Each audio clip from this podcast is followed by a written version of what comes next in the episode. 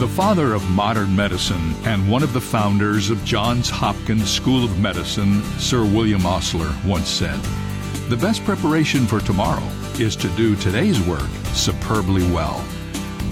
This is true for each of us, no matter what vocation or plan we have for our individual lives.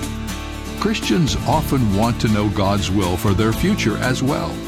But our first concern should be to do God's will for today, which is worship Him, be thankful, study the Bible, to serve and to love others. God has a way of revealing the future to those who are faithful and obedient today. This is David Jeremiah, encouraging you to get on the road to new life. Discover God's will on Route sixty-six. Route sixty-six, driving the word home. Log on to route sixty-six life dot com. Start your journey home today.